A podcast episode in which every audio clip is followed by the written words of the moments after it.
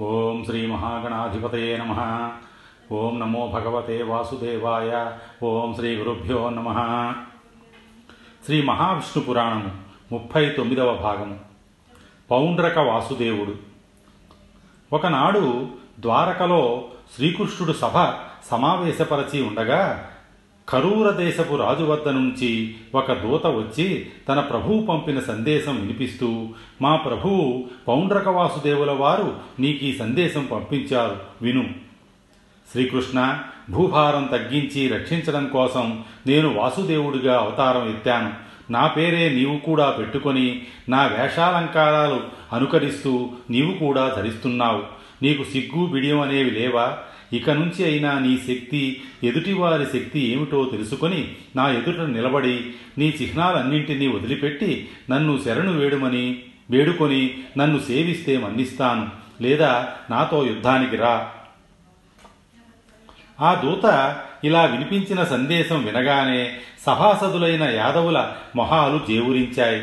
అప్పుడు శ్రీకృష్ణుడు ఓ దూత మీ ప్రభువు పేర్కొన్న చిహ్నాలన్నీ రేపే మీ రాజుకు అందజేస్తాను. తొందరపడవద్దని చెప్పు.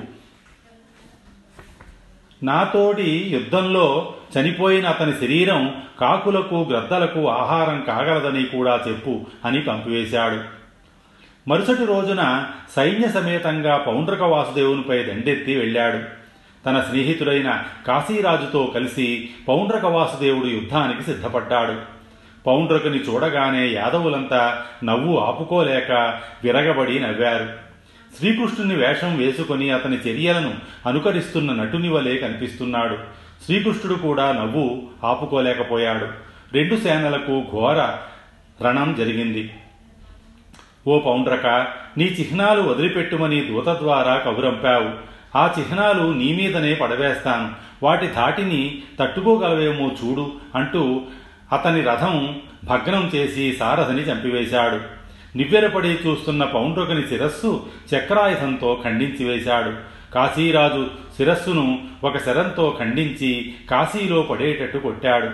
దేవతలు తన పరాక్రమాన్ని ప్రశంసిస్తూ ఉండగా ద్వారకకు మరలి వచ్చాడు కృష్ణుడు. పౌండ్రక వాసుదేవుడు శ్రీకృష్ణునిపై ద్వేషంతో అతని చిహ్నాలు ధరించి అతని వేషం ధరించి సదా అతని నామస్మరణ చేసిన వాడుగట చేత వైరభక్తి వలన శ్రీహరి చేతిలో మరణించి మోక్షలక్ష్మిని పొందగలిగాడు. కుచేలోపాఖ్యానం. శ్రీకృష్ణునికి బాల్య స్నేహి- స్నేహితుడు ఒకడు ఉండేవాడు. అతని పేరు కుచేలుడు. అతడు నిరుపేద అయినా హరిభక్తులలో శ్రేష్ఠుడై దేహి అని ఎవరినీ యాచించకుండా తనకు దొరికిందే మహాభాగ్యం అని తలపోస్తూ ఉండేవాడు. ఆ పరమభాగవతుని సాధ్వి పేరు వామాక్షి. ఆమె గొప్ప పతివ్రత. దరిద్ర దామోదరుడైన పతిని ఈసడించుకొనక ఎట్లాగో సంసారం నెట్టుకొని వచ్చే క్షమాశీల. అయినా ఒకనాడు తన పిల్లలు ఆకలి బాధను తట్టుకోలేక తనను ముట్టడించి అమ్మ ఆకలి అన్నం పెట్టి మమ్మల్ని బ్రతికించు అని మొరపెట్టుతుంటే వారిని ఓదార్చలేక మెల్లగా భర్తను సమీపించి భగవానుడైన ఆ కృష్ణుడు మీకు మిత్రుడంటారు కదా ఆయన్ని దర్శించినట్లయితే మన దారిద్ర్యానికి విమోచనం కలగవచ్చు అని సలహా ఇచ్చింది.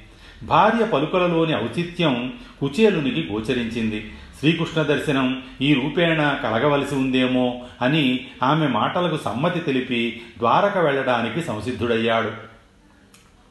వట్టి చేతులతో వెళ్ళకుండా స్నేహితునికి ఏమి కానుక తీసుకుని వెళ్ళాలి అని కుచేలుడు భావిస్తూ ఉండగా భార్య వామాక్షి ఎప్పటివో కొన్ని పాత అటుకులు తెచ్చి ఆయన ఉత్తరీయ కొంగున ముడివేసి పంపగా హరినామస్మరణ చేస్తూ కుచేలుడు ద్వారకకు పయనమయ్యాడు. ద్వారకా నగరంలో ఎలా ప్రవేశిస్తాను? మహిమోపేతమైన అంతఃపురంలో విలసిల్లే ఆ పుండరీకాక్షుని ఎలా దర్శించగలను? ఆ ద్వారపాలకులు అడ్డుకొంటే వారికి ఏదైనా కానుక ఇచ్చి ప్రసన్నులను చేసుకొందామంటే ఆగర్భ దరిద్రుణ్ణి నా వద్ద ఏమీ లేదు కదా. అయినా నా భాగ్యం అతని అనుగ్రహం అంతా అతని కరుణా కటాక్షం కాక వేరే ఏమైనా ఉంటుందా? అనుకుంటూ ద్వారక చేరిన కుచేరుడు రాజవీధిలో శ్రీకృష్ణ మందిరం ఏదైనా ఉంటుందా అని పరిశీలిస్తూ రాజసౌధం వద్దకు వచ్చాడు. అలా నిలబడిన ఆ పేద విప్రుని నిరంతర దరిద్ర పీడితుని బక్కచిక్కిన వానిని చినిగిల చినిగిన బట్టలు ధరించి చినిగిన పేలిక ఉత్తరీయంగా వేసుకొనిన వానిని కుచేలుని తన బాల్యమిత్రుణ్ణి శ్రీకృష్ణుడు తన భవనంలో నుంచి చూచి సంభ్రమంతో అతనికి ఎదురు వెళ్ళి బిగియారా కౌగిలించుకొని ఆయనను సగౌరవంగా లోనికి తీసుకుని పోయి తన మృదుశయ్యపై ఆసీనుణ్ణి చేశాడు. బంగారు చెంబుతో చెంబుతో పరిమళ జలం తెచ్చి అతనికి పాద ప్రక్షాళనం చేసి ఆ తీర్థం తన నెత్తిని చల్లుకొన్నాడు. సుగంధభరితమైన గంధం అతని శరీరానికి అలది వీవనతో ప్రక్కన నిలబడి మెల్లగా చల్లగా విసిరి అనర్ఘమణులతో నీరాజనం ఇచ్చి సువాసనలు వెదజల్లే పూలమాలలు అలంకరింపజేశాడు.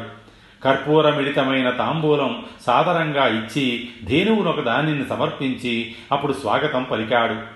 అతడు చూపిన ఆదరాభిమానాలు చూసి కుచేలుడు మైమరిచిపోయాడు. ఆనందంతో శ్రీకృష్ణుడు ఓ బ్రాహ్మణోత్తమ నీవు పరిణయమాడిన నీ భార్య సుశీలయ్యై సద్వర్తనంతో నీకు అనుకూలంగా ఉంటోంది కదా. నిన్ను చూస్తుంటే గృహక్షేత్రాలు దారాపుత్రాదులందు నీ మనస్సు లగ్నమైనట్టుగా కనపడుట లేదు.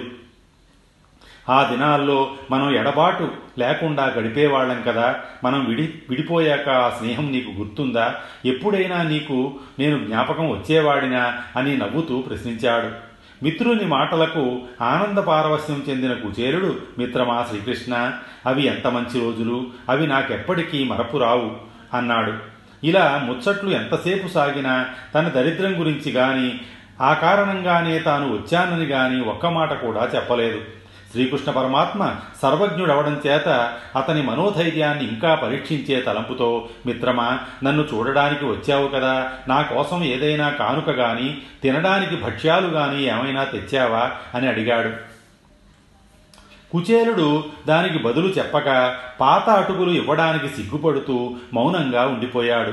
శ్రీకృష్ణుడు మనసులో ఈతడు పూర్వజన్మలో కూడా నన్ను ఆరాధించిన ఐశ్వర్యం ఎప్పుడూ కోరలేదు. ఇప్పుడైనా భార్య ప్రోత్సాహం వల్ల నా దగ్గరికి వచ్చాడు.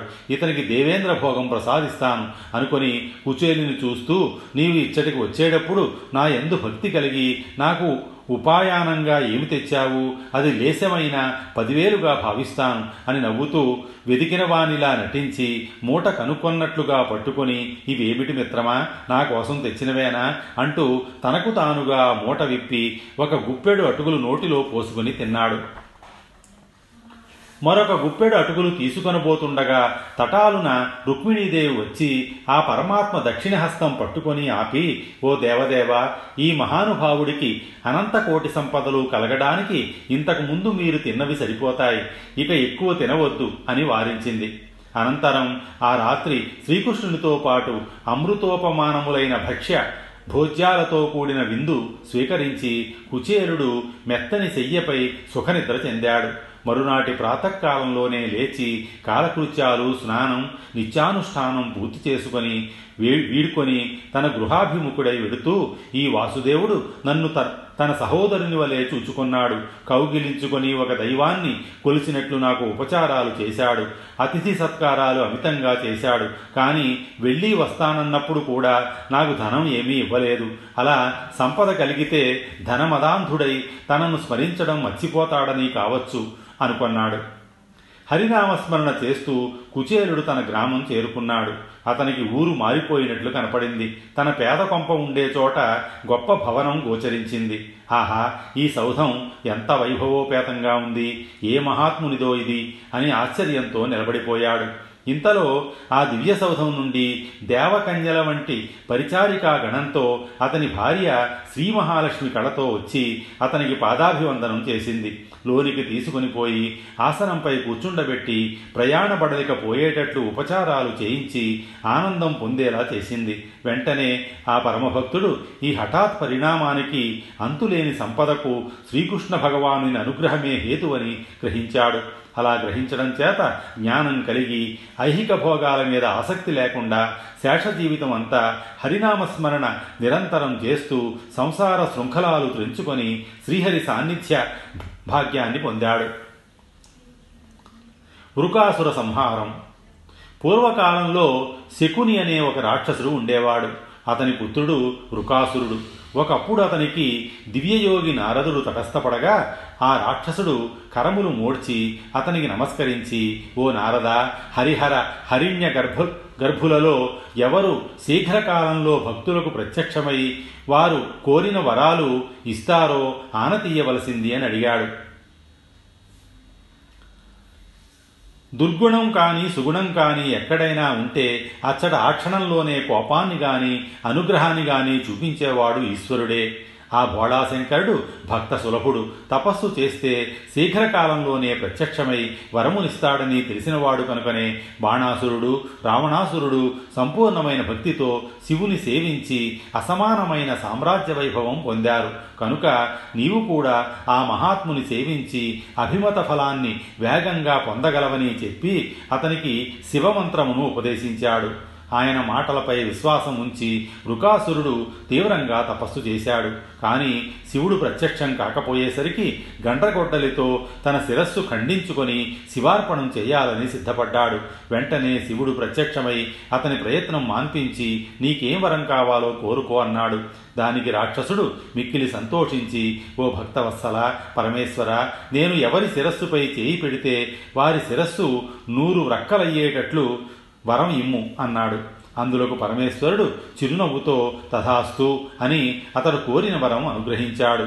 అప్పుడు క్రూరబుద్ధి అయిన వృకాసురుడు శివునితో స్వామి నీవు ఇచ్చిన వరం ఫలించేది లేనిది నీ శిరస్సు మీదనే చెయ్యి పెట్టి పరీక్షిస్తాను అన్నాడు.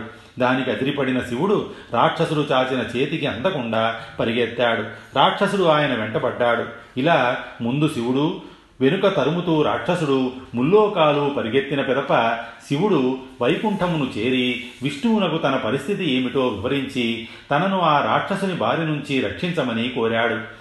కాలకంధరుని దురవస్థ నివారింపదలచి బాలవటువు రూపంలో విష్ణువు ఆ దానవుడు వచ్చే దారిలో అతనికి నమస్కరించి మృదుమధుర భాషణములతో అయ్యా ఈ విధంగా అలసట కలిగేలా ఇంత దూరం ఎలా పరిగెత్తుతున్నావు? సకల సౌఖ్య కారణమైన ఈ శరీరాన్ని వృధా చేసి దుఃఖపరుస్తున్నావేమి? ఇలా ప్రయాసపడుటకు కారణం ఏమిటి? రాక్షసేంద్ర చెప్పదగిన విషయం అయితే చెప్పు. దానికి ఉపాయం నేను చెబుతాను అన్నాడు. ఈ మాటలకు వృకాసురుడు తన వృత్తాంతం వివరించాడు. అతని మాటలు విన్న బ్రహ్మచారి నవ్వి ఓహో ఇదా సంగతి. శివుడు పిశాచపతి కదా నీకు అబద్ధం చెప్పాడు. ఇలా పరిగెడితే నీకు దొరకడు. కనుక నీవు కనిపించే సరస్సులో స్నాన సంధ్యాదులు చేసుకొని శుచివై వెడితే శివుడు నీకు చిక్కుతాడు అని ఉపాయం చెప్పాడు. మందబుద్ధి అయిన వృకాసురుడు పరిగెత్తడం మాని ఎదురుగా ఉన్న కొలనులో స్నానం చేస్తూ తన చేతులు తన శిరస్సుపై పెట్టుకున్నాడు.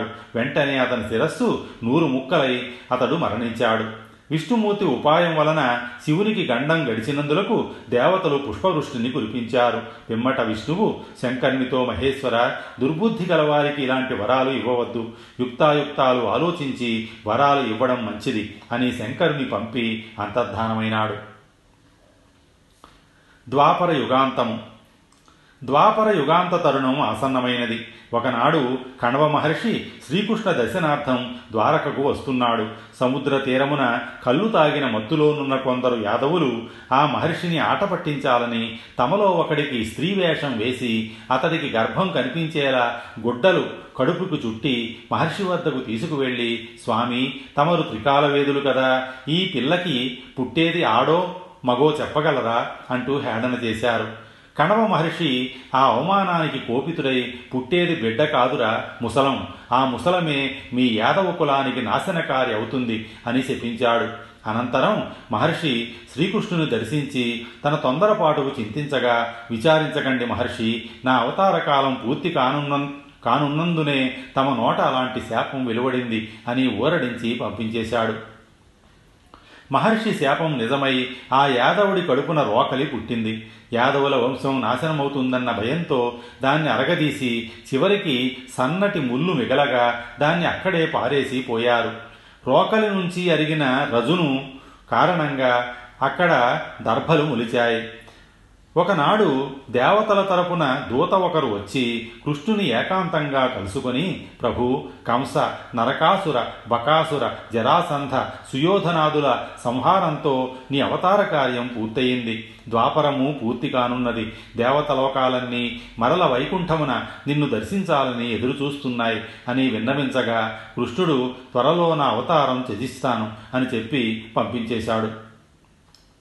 అనంతరం శ్రీకృష్ణుడు తన ఆప్తుడైన ఉద్ధవుని పిలిచి నా నిర్యాణానంతరం సముద్రం ఉప్పొంగి ద్వారకను ఉంచేస్తుంది నువ్వు బదరికాశ్రమానికి వెళ్ళి తపస్సు చేసి సిద్ధి పొందు అని చెప్పి పంపించేశాడు. ఆ తదుపరి కృష్ణుని ఆదేశానుసారం యాదవులంతా సురాపానం మొదలుపెట్టారు.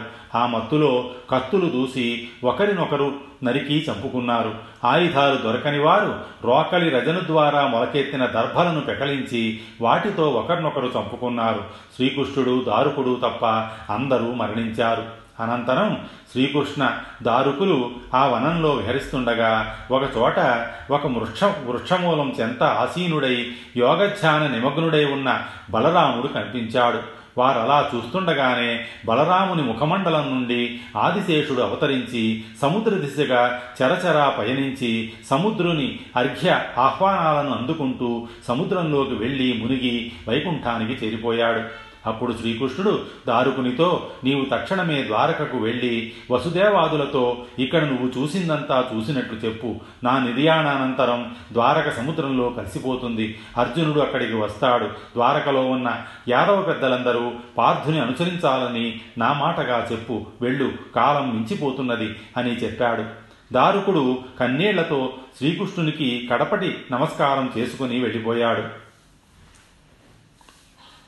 శ్రీకృష్ణుని నిర్యాణము అవతార రూపుడైన శ్రీకృష్ణ పరమాత్మ ఒక బోధి వృక్ష మూలానికి ఆనుకొని ఆసీనుడై విశ్వవ్యాపితమైన పరబ్రహ్మాన్ని ఆత్మారోహణం గావించుకొని మయా బ్రహ్మం మయా సర్వభూతాంతరాత్మ అని సంకల్పించుకొని ధ్యాన సమాధి ఎందు నిమగ్నుడయ్యాడు.